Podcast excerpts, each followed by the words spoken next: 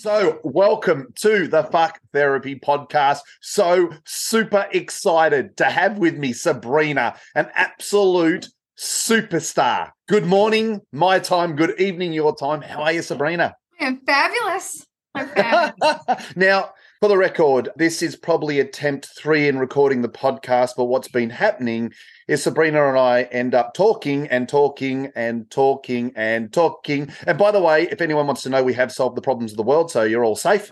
So before we start, so people know who they're talking to, introduce us to you. Well, my name is Sabrina. I am from the United States, a state called Ohio, and um, I'm a more spiritual person. And I was looking obviously to move forward in my life and the universe blessed me with you. That is incredible. That is incredible. So I ohio whereabouts in ohio? Not specific. Uh, lake erie. Yep so you're on land there. Yes yes. Beautiful. Yes. Beautiful beautiful. Um, that's incredible. So tell us more about you. We need to know more about you. I i like to think that I am compassionate and kind and connected to source, hopefully.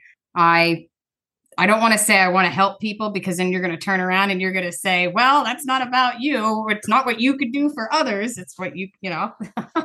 but you do. At the end of the day, you know, your purpose, you know, yes. there's a difference between identity and purpose. And your purpose, your gift is to heal and help others. Yeah. I am light. I want to bring light to the world and get this world to raise its vibration so that we could start fixing it because it's very dense right now. It is very dense on it. And where does that come from? Just not the density, but your desire, mm. your passion, your purpose. Past, my trauma, my past, things that I've been through that I know many other people have been through. And if I have lived it and got through it, which I have, if I can help one to 10 to, you know, how many thousands of people, then hell, why wouldn't I do that? Why wouldn't I try to leave my mark so that when I leave this earth, I'm fucking done. So I don't have to come back here no more. I don't want to I don't want to be here again. That's incredible. Um so um where did you grow up? I grew up in a different state, Pennsylvania. Um I grew up around mountains and you know quad riding and bush parties and you know just uh, I was did tap, jazz, ballet, gymnastics, karate. You know, I always loved to be on stage when I was younger. So that's that was the gist of my younger years, I guess. Yeah. Like for me. Childhood. Yeah, I was I had shelter, I was protected, I was, you know, so yes, I wouldn't say compared to now I know, you know, half of it kind of sucked, but you know. but you know, when you realize, oh, that's why I feel the way I do now because of that, you know, then you're like, all right, well, now it has a different meaning. So, yeah. But it was, I, you know, I had parents that did love me and, you know, tried to do the best that they could with the tools they had. Yeah. To put it nicely, which yeah. I really don't want to say that about some, but I'm going to anyway. yeah. Yeah. I'm going to say at the moment, I think from the story that I've heard, you are, you're definitely being nice. Right. I thank you. You're welcome. You're welcome. trying, trying. And um, you know, where do you where whereabouts you go to school? Same state? Oh yeah, yeah. We just went throughout high school. I was, you know, it's kind of what we would call a wallflower. Yeah. You know, I was always like in the back and then, you know, I did like the cheerleading thing and, you know, but it was all just to try to fit in you know? I just i never liked high school. I wouldn't go back. You know i never liked schooling to begin with. Um, yep. um I, I learn easier through interaction and doing something or having a problem and fixing it. Yeah. But no childhood was or school wasn't bad. It, it wasn't but i wouldn't do it again you know? No i'm dyslexic so school was was was definitely not a friend mm. of mine. Yeah I was reminded on a daily basis that I, am not going to amount to too much. Uh, yep. Yeah. That's, I think that's, and that's unfortunate because I think we hold so much of what our peers think of us during, like, I mean, I wasn't the popular one. I was what we called like a techer. You know, I would, I like the business more side of things. Yeah. And, you know, we were like the shunned ones, like, oh, there's a techer, you know, but it was always, I was never in the in crowd ever, ever. well, isn't it funny? I I wouldn't say uh, whether I was in the in crowd or not. I'm not 100 percent sure. I kind of was sat on the fringe. I think because um, I always blazed my own trail. Oh, um, oh, yeah. So I didn't. There, there was the in crowd, but I'd walk away from it. Mm-hmm. So they'd yeah. want me to be part of it, but I'd walk away from it because I didn't resonate. But I was one of the athletes, so that was my mathematics in school, and athletics was my thing. Oh wow! I see. Yeah, uh, and usually anybody who plays football, and I mean, with your drive that I see now, I can't imagine you know you in high school. So if you're saying like you followed your intuition and your gut, then I mean, kudos to you. uh, yeah, listen, I've got a bit of a crazy story. Um, but I started my first business in primary school. So wow. in grade four, I would be up 10 to 6 every day. I would go to a neighbor's property. I lived out in the country. No street lights, dirt roads, all those sorts of things. They had whippets. I'd grab two of their dogs. I earned a dollar a day, and I'd take their dogs for a um, four mile run every single morning. Um, you know, I would get home. I'd get back to their place. Their mum would make me breakfast. I'd come back to my place. I'd have breakfast. I'd get on my bike. I'd ride, you know, another four mile to school. I'd get to school an hour early, get on the roof, grab the balls off the roof and all that. I used to ride around the school, dick around and wait for school to start. Right? shit balls. my God, you're lucky you got my ass up out of bed. so I was always on the go, never stopped. But I started walking as a child at seven months old. Oh, wow. And like my mum said, no, you didn't walk. You literally got up one day and started running. Um, that should have been a, pe- a precursor of. Yeah, I was pain in the ass kid. So, um, in addition to that, um, you know, you, you sit your kid in front of the television. Oh. Nah, not mm-hmm. interested. Could never. Television would never get my interest. Mum oh. would set me down, go to the kitchen to get something, come back, and I'd be gone. yeah. We're fucking little predator. yeah. No more iPad, you know, at the kitchen table. Oh, well, I'm a 70. I was born in 72. Okay. Oh yeah, well, yeah, that's way back. Uh, like, like I'm that much younger. I. Uh, so anyway, back to you. So you, you know, you had relatively, you know, you navigated your way through through those years. You know, mm. got into relationships. Tell us. We just want to know more about your world. Like we know you worked in HR. You've had relationships. Speak to us. Give us give us some some stuff. Okay, for those um, listening now, I'm just going to put a trigger warning in place for this story. Some of the content that we're going to go through is going to cover detail in narcissism, uh, but we're also going to get into domestic violence and physical abuse. So, if that is going to trigger you, if you are grappling with these situations and think that now is not the best time to listen to this, then please potentially pause this, maybe get a friend and listen to it together so you've got support. But I do just want to put that trigger warning out there for everyone else, let's go. Well, I think if we're going to talk about like the biggest change in my life or the biggest shift in my life was, you know, the I had an issue in uh 2020. So right after I'd say during COVID hit, I, I was I still don't know how to say it to be honest. I it, I like to say I was a part in attempted murder suicide. You know, I was with a narcissist, obviously, and I had to, that has been my drive from that point until where we are right now. That has been my trigger to be a better person, understand who I am, understand why I do the things I do, why I, you know, hurt sometimes. Why do I get happy? What are my expectations? And it, one of the things, I mean, when in our discussions that you've taught me is to make sure that I find, you know, the good in a traumatic situation. And you're absolutely right because I had to forgive him and I had to forgive myself for putting my son through things like that and having him have to deal with something he should never had to deal with ever. Yeah. And that was hard for me to accept. And, you know, when nobody's there to help pick up the pieces, yeah. You know, you just you move forward. It was it was death or get my ass and get fucking better. Get better. Do better. This is not who I am. This is not who I want to be.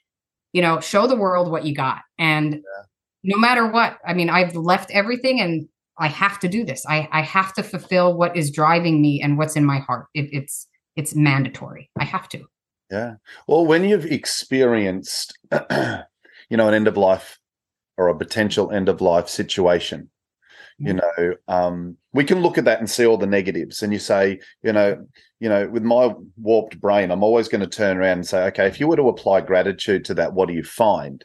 You know and you go you know i can potentially be in in such a horrific situation you know people say you know i've hit rock bottom right? Mm, exactly. and you go how awesome is rock bottom? And people go jamie you're a fucking whack job like serious? And it's like yeah. I mean, it means that you've you've stopped falling. And yeah, there's nothing else off. to lose. Correct. And start driving again. You know, yes.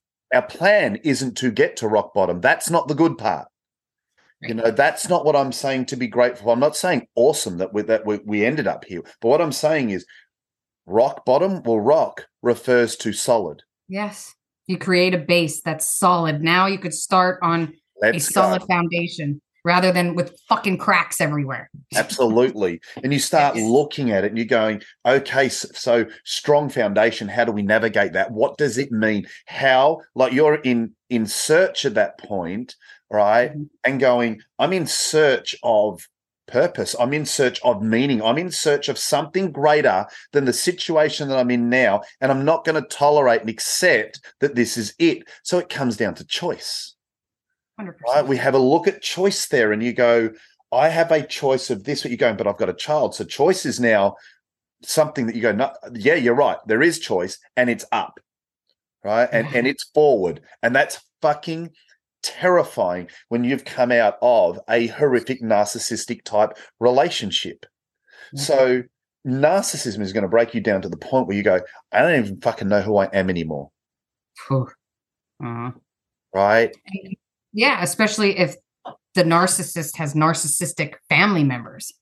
Oh, and oh. when something bad happens to the narcissist, then you're you're dealing with the aftermath of you killed them, and it's you know, I mean, we're talking public Facebook messages about me and what I did to him. Like, yeah.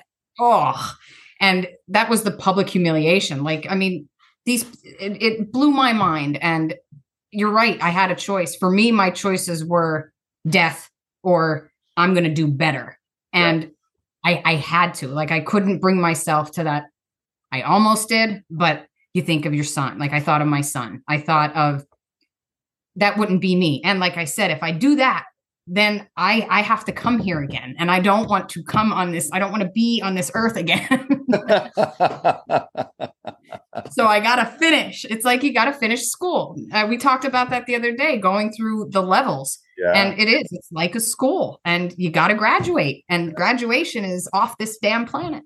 yeah. So so how many years were you in that relationship? About I've I knew him since childhood, since about I was 17 but an actual relationship about almost two years. Right. Yeah. And so, at what age were you in that relationship? Uh 39, 40. Yeah. Yeah. Like, yeah, 39, 40. Yeah, so that would have been one whirlwind, horrific relationship. I I still now I see like at first you try to because you're getting accused of stuff. So you think, what could I have done differently? What did I do wrong? What, you know, and I had to look at it from I would leave my job. Okay. And if I didn't get to his house at a certain time, like, or like give or take five minutes, if I was 10 minutes late, well, where the fuck were you? Well, what do you mean? Why'd you stop at gas there? Why couldn't you just swing by home and I would have went with you? That type of stuff. And then when I would want to escape the situation because I can feel if it's getting bad, he wouldn't let me leave. And that's when everything would blow up. I'd be like, just let me go home. I'll talk to you a little bit later when you're calmed down. And that that would never happen ever. And then that's, you know, you get cracked or you're you're grabbed, you're pinned, you're, you know, and then, you know, that's the next day they're sorry and all and I'm a person, I want to help people. I've always wanted to be, you know, helpful.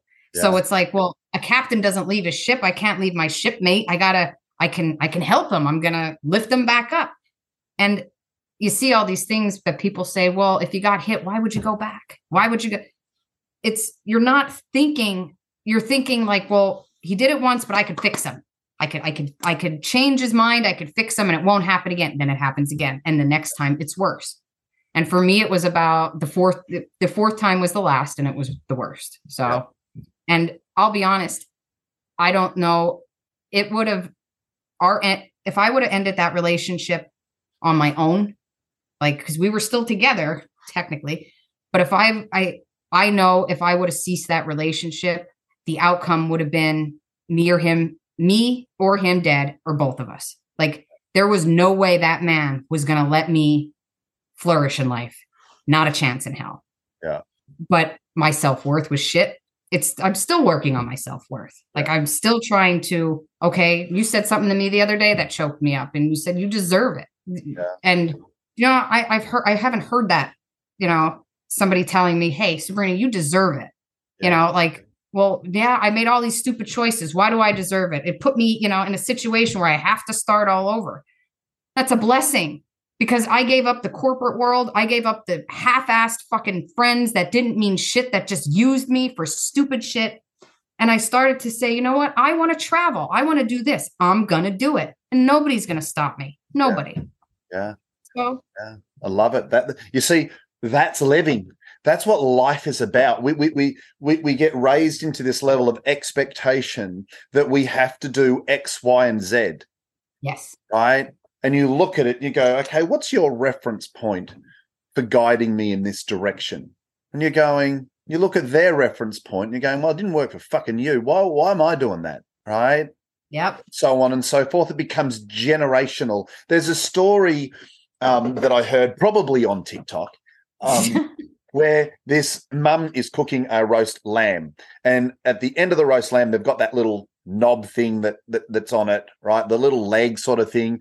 Yeah. Uh, and anyway, the mum cuts it off, does something with it, puts it beside the lamb, and put it. And the daughter said to the mum, "Why do you cut that off?" And the mum went, "I really don't know.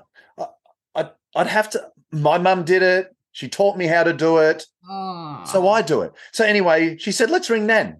So she rings up Nan and she goes, you know, mum, you know, got, you know, Stacy, whatever the daughter's name was, just asked me dinner, why do we chop that little bit off the lamb, you know, before we put in the oven? And her mum said, I really don't know. She said, My mum taught me that. Wow. So she rings her, the great grandmother. Yeah. And she said, You know, I'm sitting here with this, tells the story and said, Why do we chop that that bit of the leg off? She goes, Oh, because in our day, our ovens were a lot smaller and it didn't fit so they did it. Jesus. So yeah, they did it out of necessity, like Absolutely. at that time. Right. So you have a look at it. And but this is what so what degree do you have to have to be a parent? Nothing. Fucking nothing. That's scary. Right. There's one thing that you've got to do, and you can do it really badly, and you can end right. up pregnant. Yeah. Right. So you look at that and you go, that what that's the qualification. You go, yeah, that that that's it. Now, would you send your kid to kinder if your kinder teacher hadn't got a university degree to teach finger painting? Would you send your kid to primary school if they didn't have a university degree, coaching, mentoring, support, right? Supervision to teach your mm. kid in prep how to add one plus one? Oh, yeah. But a parent, I'm going to teach you how to do life. Whew. Isn't that insane? Isn't, Isn't that... it insane? So yeah. if we look back and grab a reference point, you go, at what point did shit start getting ugly? Because mm-hmm. there's tribal places where generation to generation to generation, wisdom, knowledge, lessons, and experience is passed down. And you go, what is the key difference? You go, back in in tribal days, you look at the you know the American Indians, and you go, mm-hmm you know, the men would go off hunting, the women would do fucking everything else. Who yes. looked after the children? The elders. You're right. You're right. See, there's and another thing I never thought about. You're right. And the elders would pass down the lessons, wisdom, knowledge, and experience because they've got time to sit. They've got time to reflect. They've got time to ponder. They've got time to share and have patience with these kids, right? The young Indian male hunter, high testosterone, dumbass dude that's going to run towards that bear, he's not the one teaching the kid because he's full of ego. He's full of all these things. He's inexperienced himself. He just happens mm. to think he knows everything. But then he gets knocked down by the, the older Indian you know, and he gets mm-hmm. covered in scars because he does dumb shit, thinking he's being a hero, where ego gets in the way and a bear gets him, or the wolf gets him, or the bush gets him, or the environment gets him. Yep. Well, all that's now gone. We live in a society where what? you know, oh, you got a splinter, you poor sausage. Come here. It's okay. Mm-hmm. You got second? I mean, no, that's we, there's no such thing as second anymore. Nope, we're going to give you a trophy anyway. Participation trophy. Well done. Yes. There, you go, we're taking away. You go, how are lessons learned? Like we just spoke about it. You're in a narcissistic, you know, toxic, abusive, manipulative relationship where your life literally was in jeopardy. And the conclusion of that relationship was an attempt on your life. Yeah. So you're going literally, not like, oh my gosh, it was a little bit. No, we're talking about two helicopters, an armored car, lock down the school. Yes. Yeah. Right. Yeah. We are blessed to have you in our presence. That's tough for me to even hear at this point. Yeah. You know what I mean? Like just hearing you say that, it'll choke me up because it's you mean it when you say something like that. You know what I mean? Absolute like, truth. Yeah. So it's it's when a person isn't when I wasn't taught to believe those type of values about myself oh that suck it when you hear it it's it kind of you know it'll it gives you a little hit you know and makes you think and it's it's people like you and I'll, I'll keep saying it it's people like you that don't judge and are here to help people like me so i can help all the others you know and you help me this is the reality. You look at our lives at the moment, and we spoke about it. You've got the past, you've got the present, you've got the future, right? The past no longer exists. The future hasn't happened, nor is it guaranteed. So what's well, what are we left with? The present. Right hmm. now, we have all these stories in our life. We've experienced all these journeys. We have all these people, good, bad, and indifferent. But at the moment, the only thing that is happening is you and I are traveling together this period of time. Yeah, that's that's all that's happening. That's all that is. Yeah, you're right. and right. here I am sharing, you know, this incredible moment, this incredible story with an incredible human being. And it's a blessing to me. You see, the universe is saying, I need this discussion. I need to have this discussion. And you are going to grow me. It's not a one way street here. And where did I find? I listened to your TikTok. I listened to you sharing your advice, your wisdoms, your knowledge, your experience, your journey you know, and the world is blessed to have you. And you're just starting to see your value. Slowly, yes. Right. And, and it is slowly, and it's a beautiful journey. And people say, well, you know, what do you do? You know, and right now it's my thing is right now I am hopeful I'm a TikTok influencer to help people realize they're not alone and, you know, and it doesn't matter if I get one view or 20,000. You know, to me, when you get those responses, people will email me. Like I'll be having a shit fucking day because I have, I get in depressed states. I start thinking shit about myself. And I'll open up my email and there'll be, you know, five, ten emails in there just saying, Hey, I, I've been following you on TikTok. I, I think, thank you so much. You make me feel like you're just that is enough to be like, that's my purpose. This is what I need to do. Like I am here to do something and I've lived all of this like and I don't carry it anymore, but I could be like an elder and teach what I know from experience. Yeah. And you that's know? the kicker. That's the kicker. It's from experience. You know, and experience is the journey that you've traveled you know and when we started exploring through the age groups you know the journey that you've traveled and, and all of a sudden there's a level of awareness to these sorts of things we can sit in that awareness of trauma from the past and we can sit in that and just see trauma Yeah. And by seeing trauma, it serves no purpose. See, the purpose is in the trauma. It's the lessons, the wisdom, the knowledge, and the experience that resides from that. And once we yes. gain that, it then it had purpose. Yes. Yes. Exactly. You know, and because people will say, they'll say, well, how do you know how what makes you so like so, you know some of the comments you know you get those asshole comments yep. and they'll say yeah what do you know or like what you know how do you who are you to speak on something like this yep. and the ego in me wants to say well fuck you because i goddamn lived through it. I lived through it multiple like fuck you. Like what did you do? Oh you wrote about it in an essay? Fuck you. You, you, you oh you read a book. Right? Oh well i i don't give a shit.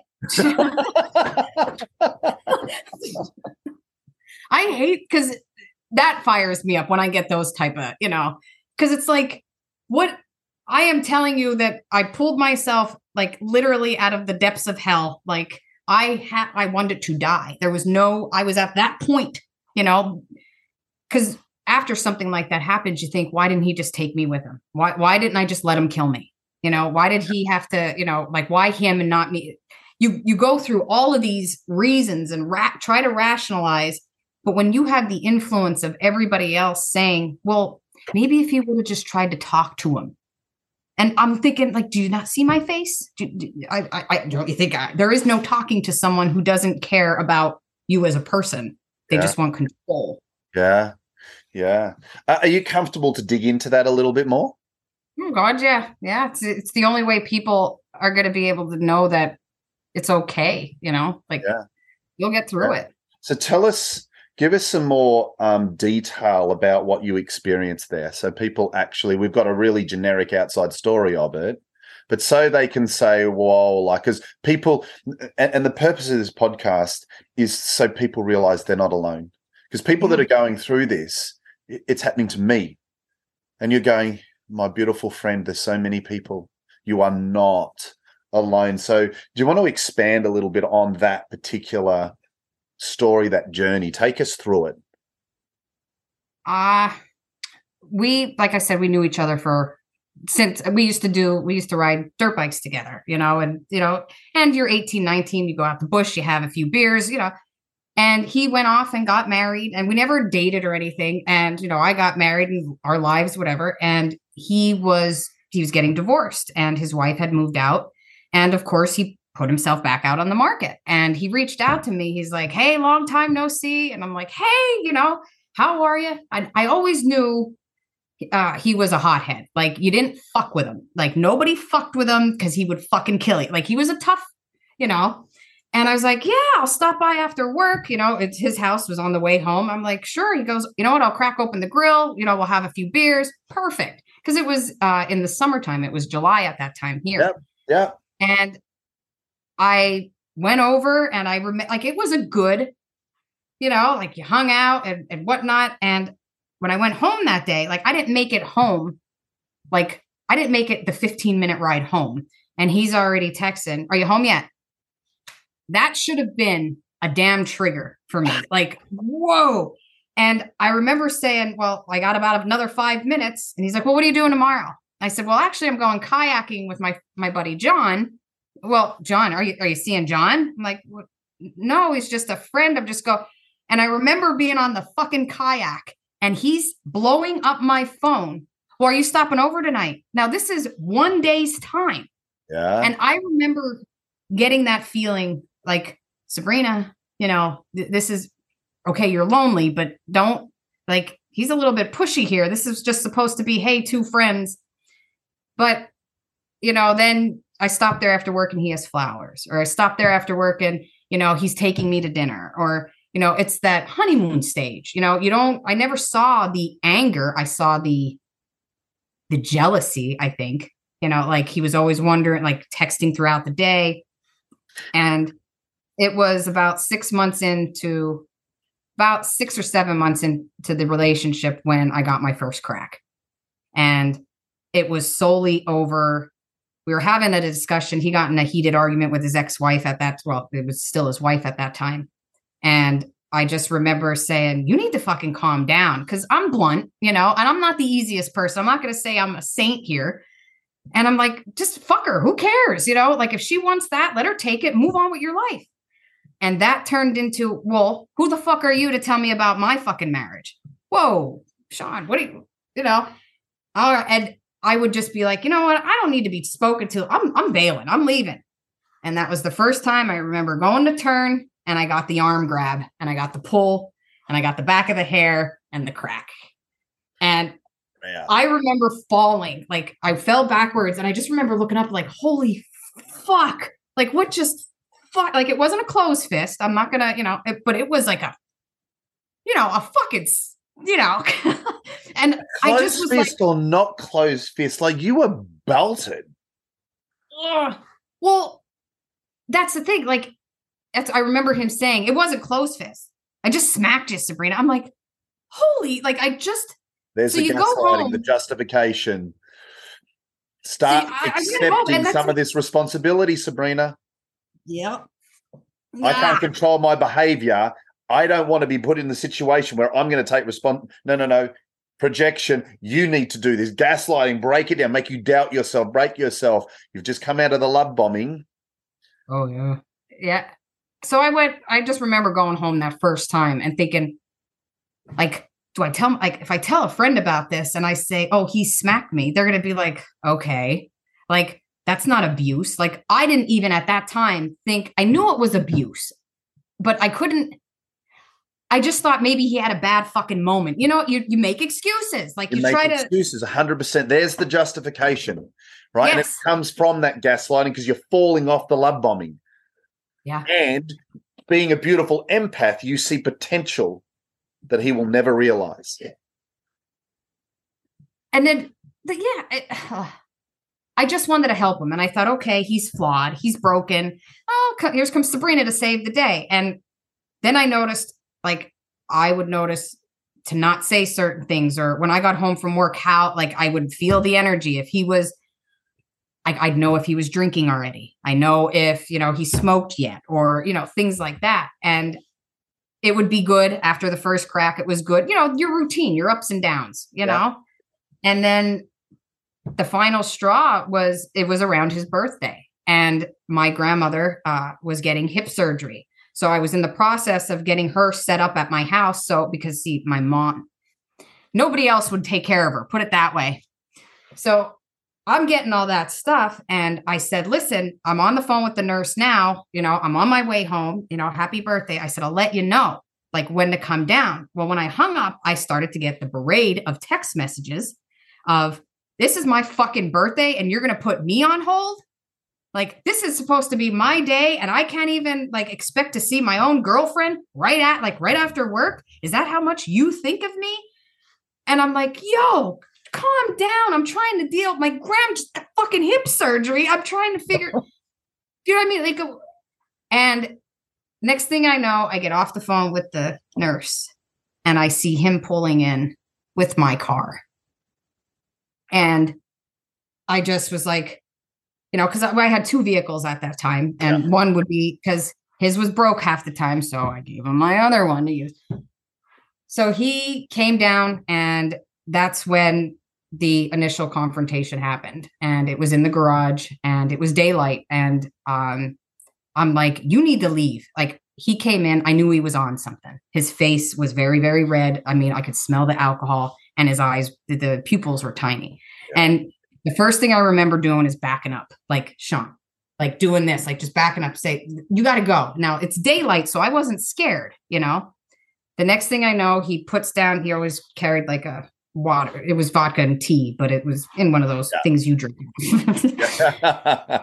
he puts it on the hood of my car and he comes into my garage and he's like, I just remember him saying, Yeah and he grabs my face and he takes his thumbs and presses them into my eyes and is saying, You want this now, you fucking cunt? Is all he kept saying is, You fucking cunt, you fucking cunt.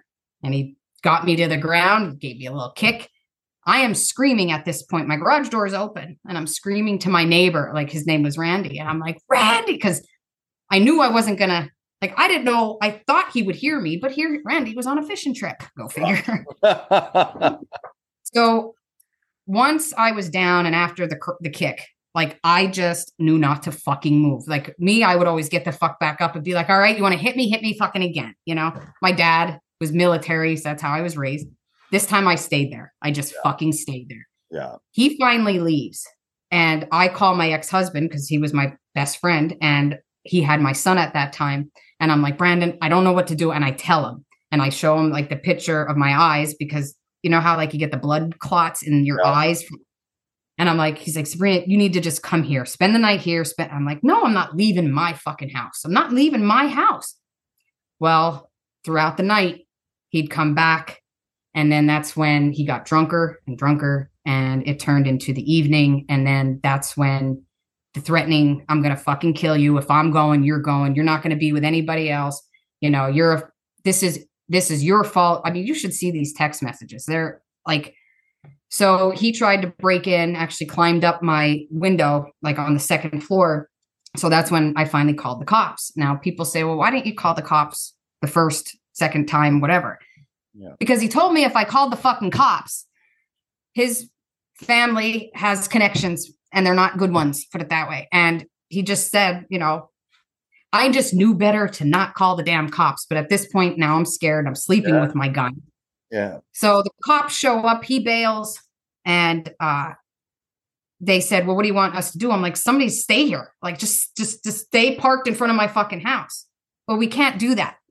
okay. So that the police station is about three minutes from my house. And it took them, I was on the phone with 911 for 17 fucking minutes before what? somebody because no one was on call and they only had a part timer. So I had a part time township cop wow. come out. So the next morning, I wake up. Now I'm on my couch with my gun, you know, and I'm like, and I wake up and I see he's parked out in front of my house. I pick up my phone and he's like, just come out and I promise you everything's going to be okay. I immediately go to the ground because I knew, I knew at that point he was either, a, I never thought for a second he had a gun. Never, never thought. I thought he would just use his hands and strangle me, or you know, like that's the how he would kill me because it that was usually the go-to was the throat or you know. Yeah. And I called the cops, and when the cops came, he said, "You know, you fucking cunt. That was a bad fucking choice." And there was a standoff. He shot once uh, at the cops and then obviously more cops came and more cops. So I'm still in the house. And I saw the when the cop pulled out the gun, I immediately go to run out because I didn't want them to kill him. Like I, I just wanted him to fucking leave, like leave my car and go. Yeah, yeah. And it turned into, you know, the waiting game. And then the SWAT team came in. And finally, when they were able to detect that there was no movement, they told me that he had taken his own life. And for me, it was horrible to feel a sense of relief. I know that sounds horrible, but I like it was almost like, oh my God, I, am not afraid anymore. I'm not afraid to go out. I'm not afraid, you know. But then I thought people would be uh, not happy for me, but oh my God, you're okay, you know, like, and I had visible marks, you know, but I wasn't, it wasn't, I wasn't trying to prove anything. And the, his parents and his friends and all of that is they it was public community. I mean, they blamed me. It wasn't it wasn't the drugs, it wasn't the alcohol, it wasn't his narcissism, it wasn't it was it was everything that I failed to do to save, you know, him. And they knew. I mean, I called his mother the first time, you know, there was a concern because the second time he cracked me is the first time he threatened suicide. Yeah. And I called his mom I mean, we broke into his house, me and his dad, to like make sure he was okay. So I couldn't wrap my head around like, am I that much of a piece of shit that now this person that I loved, mind you, I loved him. I yeah. I loved him. You know, like he's dead. So I I love my son, my my son, uh, and he Sean was. I don't know how, but Sean and Wyatt, Sean was such a good like friend to my kid. Like he he was able to keep his temper down. Like he would almost be able to have Wyatt be better behavior. Like yeah. if Wyatt would get pissed, like if Wyatt would get shit to me, he would be able to step in and it was nice. Yeah. And then I noticed, wow, he's a lot better if I have my son around. So I kept bringing my son around because then I was wasn't in jeopardy. Yeah. Does that make sense? Like, yeah, absolutely. 100%. Anyone that has lived this, it, it makes sense. All the time, people put in their two bids worth and, you know, um, why didn't you? And, you know, or they're people that just don't understand. I I I know that now. I guess I just so mind you, that was the worst part was the aftermath because don't forget he's still technically married and all my shit, my hot tub, my two quads, everything is at his house. So not only were me and my son not allowed to see him, like visit the viewing, they destroyed all my stuff. They destroyed my son's quad. They destroyed my quad. They destroyed like I lost my I had antique uh dartboards and I know it's just stuff. But I remember calling his uh sister and I said just let me come up to the house and get my son's quad and my quad. Fuck everything else. I'm like it's my son's quad. Like it had his name engraved on the fucking thing. And she's like exact words were, "Hmm, I don't I don't know what you're talking about. There's nothing here of yours. And it crippled me because I just thought after everything I've been through and now I can't get my clothes, I can't get my kids' clothes, I can't get my like I call the cops. That's his wife. Those are hers now. Yeah. That was it. Like so it's horrific. It's horrific. So the first thing I did was move. Yeah and uh, my father and my mother both how dare i how dare i move why would you move and i'm like would you want to drive through the spot or have your son cry every time you drive through the spot where his his buddy put a gun to his head yeah. like looking out the front window seeing that spot you know all i see is cop cars and and i was weak like you have to show them that you're going to stand your ground i'm like dad i can't i can't i can't stay here i go to the grocery store people are fucking calling me a bitch from across the aisle. I'm yeah. like, because it's a small town. Yeah. So that was the first step. And once I moved, everybody said I abandoned them and I became the outcast. And that's when I made a choice to say, okay, fuck that life. I'm going to rebuild. And that's what I'm trying to do. I mean, it's, I mean, it's layer upon layer upon layer upon layer. Um, yeah. You know, and and it's what it, it's what makes you so remarkable right it's what makes you so remarkable resilience can't be gifted it can only be earned courage can't be gifted it can only be earned and you look at your journey your story and you're going you see this is this is you look at this particular story and and what we'll probably do what, what we will do is is is when we're not recording this podcast, we'll dig into some other stuff because this it is so powerful. And I see part of your journey and part of what you're going to be giving to the world that we can extract from this exact moment. And that will be your tools and your things to help others with.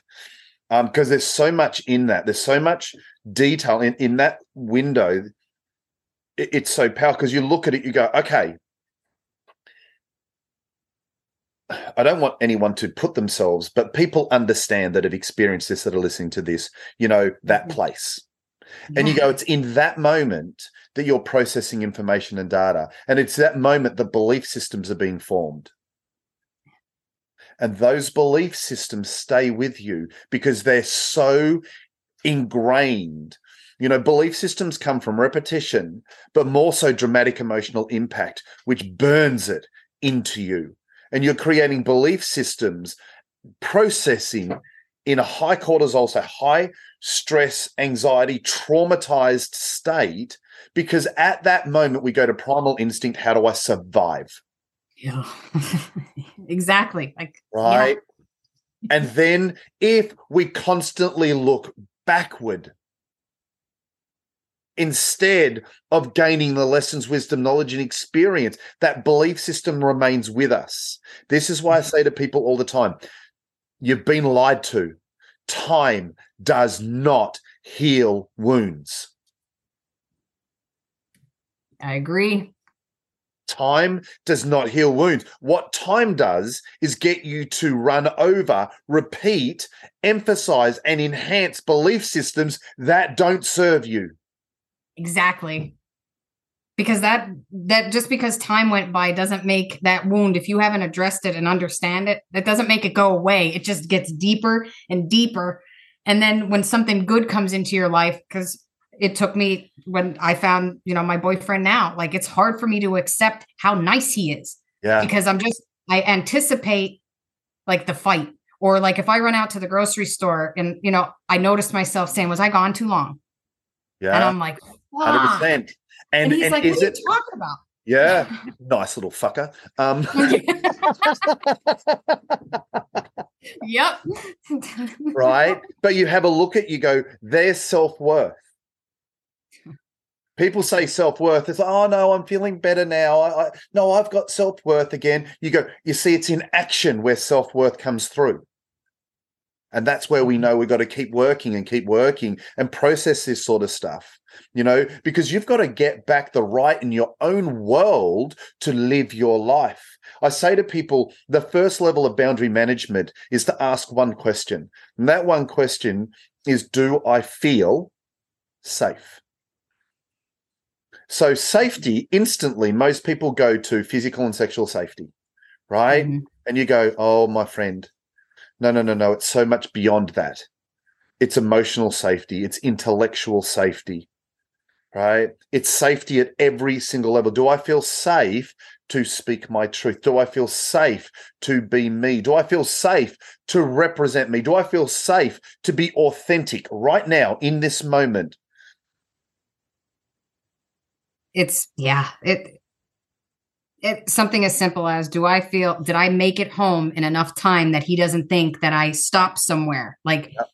just when I leave work, like I remember feeling like I better call him, I better call him and let him know that I'm running late, or it would just be a night of horror. Like and I it's just I guess just nobody believed me. Nobody like, you know, I wanted my dad to take a baseball bat to his head. Yep. But my dad was always like, What are you gonna do about it? Like, daddy hit me. What are you going to do about it? I'm like, I, I just wanted somebody to say, I'll save you, you know, like, and then I realized, no, nobody's going to fucking save you unless you save your fucking self. You Amen.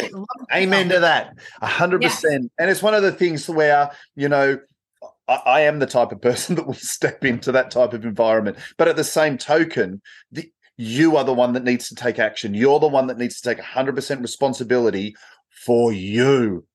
Yeah. Not for their shit, but for you. You know, I, I, you know, in my book on narcissism, I rewrote three definitions. One was on narcissism, one was on love bombing, one was on gaslighting, because I think the internet definitions are bullshit. Right? Do I think that they are clinically correct? Right? Yes. Right. But these and, are the people that didn't live it. correct. And who do they serve? Right? A narcissist right? If you want to know if you're clinically, but right. no, no, I'm talking about the people that have suffered from, mm-hmm. right? The reason that I rewrote those definitions is because you go, you need to truly understand what is going on when it is said that these three things are happening. And once you start digging in that and understanding it, you know, things start falling into place. So it's mm-hmm. the type of thing where you look at it um, love bombing. This is where it starts, right? So you're going, they can be so loving. And you're right, this is my definition of love bombing, right? In fact, that's the internet's definition, my definition, right? First, we have to understand that love bombing is the abuse of love. Yeah. Yeah. Right. Mm-hmm because it's coming from someone that has a mental disorder and therefore it's not wired like our love. So it's actually the abuse of your love. And I refer to it as a psychological drug. Right? Okay. It's a psychological drug used to mimic the words, actions, and behaviors of love. You're so smart. right? Yeah. Yeah. The purpose is to allure, disarm, disorientate, and to ultimately addict you to a manipulative and abusive person. So when we start looking at the behavioral patterns behind some of the things that you did, like, well, why didn't you just leave? And why didn't you just do this? And why didn't you just do this? Fuck you, man. Right? It's like, mm-hmm. it's an addiction. It's a chemical reaction in the body. And I can explain the chemical reaction in the body, but it, ultimately you're going, it's a psychological drug. So, you know, an empath, you're going, here is my potential bang, yeah. you latch onto that. It'll never happen. It'll never be realized because it's only mimicking the words, actions, and behaviors of love. It's not real because they don't mm-hmm. connect to it the way we do. Right? You then look at gaslighting. So we've got you there right? Then they want to break you down. How do they want to break you down? Well, how am I going to keep an intelligent, like you were a high corporate executive HR manager, right? You're a very highly intelligent woman. So it's got nothing to do with intellect, right? But how do I get such an intelligent woman, right, to do things that in reflection you go, what the fuck? Right? Gaslighting right? You've got a defensive strategy and an offensive strategy. Well, gaslighting is on the offense. Mm-hmm. It's designed to attack, right? So an, it's an offensive strategy to break your trust and reliance on your sanity, your perception of reality, and your memories. Again, for the purpose to gain psychological dominance over you psychological dominance over you, and emotional and intellectual dependence of you, which is falling back into the love bombing addiction. Yeah.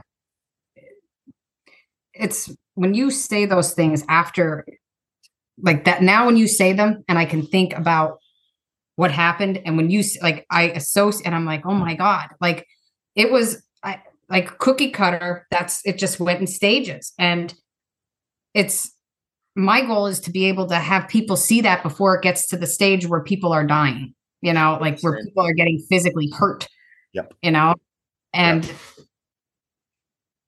i to this day i think I, I always believe that i mean he had a beautiful soul in there you know but it was tainted. And i nothing was going to change him. And I don't think I wanted to believe that I didn't have that capability to help him. Yeah. Like, and now I see it like every time we would go into a restaurant, I'd sit in the car, he'd go in, see who was in there, come back out, and then let me know if I was able to go in there with him or not. Because he would claim, I just want to make sure, you know, nobody's going to fuck with you. I'm just making sure, you know, my girl's safe. And that was always his. And it was pointless for me to fucking argue because that would just argue more about something that didn't exist anyway. Yeah. And it's what we would do. And it, it changed me. Like I was losing, gradually just losing myself, losing. It was getting harder to work. I was getting, it was getting harder to remember. I was dropping the ball at work. Like, yeah you know, Sabrina's never late. Now she's 15 minutes. Well, I got to cover this up and I got to make sure I look okay. Do you know what I mean? Like, and yeah. people don't believe, you know, they, well, if it would have happened, why didn't you say so? Because it's, it's embarrassing. I look like a, a weak, you know, oh, my boyfriend cracked me. You know, like you don't want to tell that to people. Yeah. Because look at what happens. When you do, they don't believe you anyway. yeah. Well, it's the type of thing you go, listen, motherfucker, you know, why didn't it happen? Describe the color red to me. You can't do that? Right. So shut your fucking mouth. Like some things you can't just explain that way. You've got to live it. You've got to understand it. You've got to experience. You've got to see it. You've got to smell it. You've got to taste it. You go, this is what abuse is. Some fucking like, why don't you just? It's like, fuck off. Right. you simply don't understand. You know, I've worked with and talked with some of the most like I look at it and go, you know, there's a whole lot of incredible human beings. And then you've got some that you go, they just stand out as far as you're going, no, no, they're intellects, right? Like for argument's sake, I was working with the federal inspector, right? Federal inspector, the number one person in a multi-billion dollar postal organization. The number one role that she has within that organization, because they're in postal, right? Her number one role is to educate, teach, train people so they don't fall for manipulation and coercion. Wow. She's like, Jamie, I'm a little embarrassed. I've been in a relationship with a narcissist. no shit. And you're going, oh. like, you're talking, you know, we're normal people. You go, no, but she, no, that's her thing. that is her thing. I've worked with an incredible woman from the Australian Federal Police working in the psych division. Mm-hmm. Right? That's her been in a relationship with a narc. Not just the narc and SAS trained narc. Oy.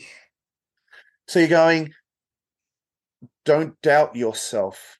Don't and this is this is, you know, where does you know the breakdown of self-trust self-respect and self-worth you know its origin. Origin comes from so much in our childhood and these sorts of experiences. But where do major triggers sit? You go fucking dumb questions from people.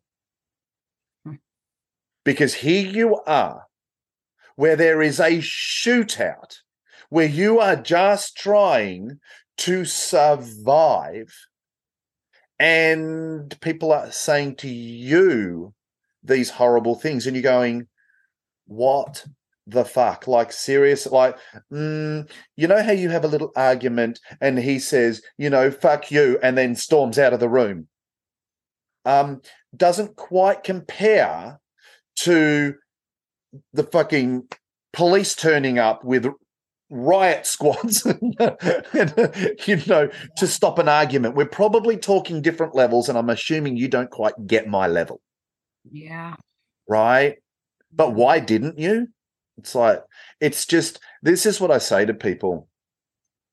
It's just ignorance. They don't, they just simply don't know what they don't know.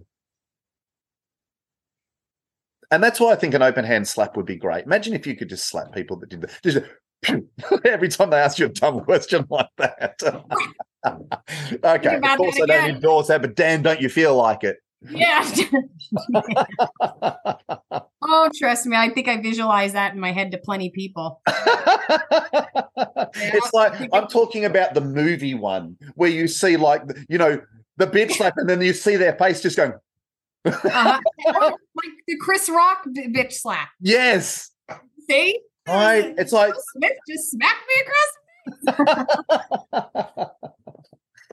um, oh, I think that's incredible. Now, I think that's awesome for our first episode. I think we've got more to do. Absolutely. Watch this space. Thank you, Sabrina, for joining me on the Fuck Therapy podcast. You are an absolute inspiration. You're an incredible human being, and it's been an absolute honor to share this time and space with you. Thank you. I love you. I love you too. You're awesome. Um, and to everyone out there, remember this is one of my things. So know your worth, speak your truth, represent you, say no without guilt and shame, and always stay strong.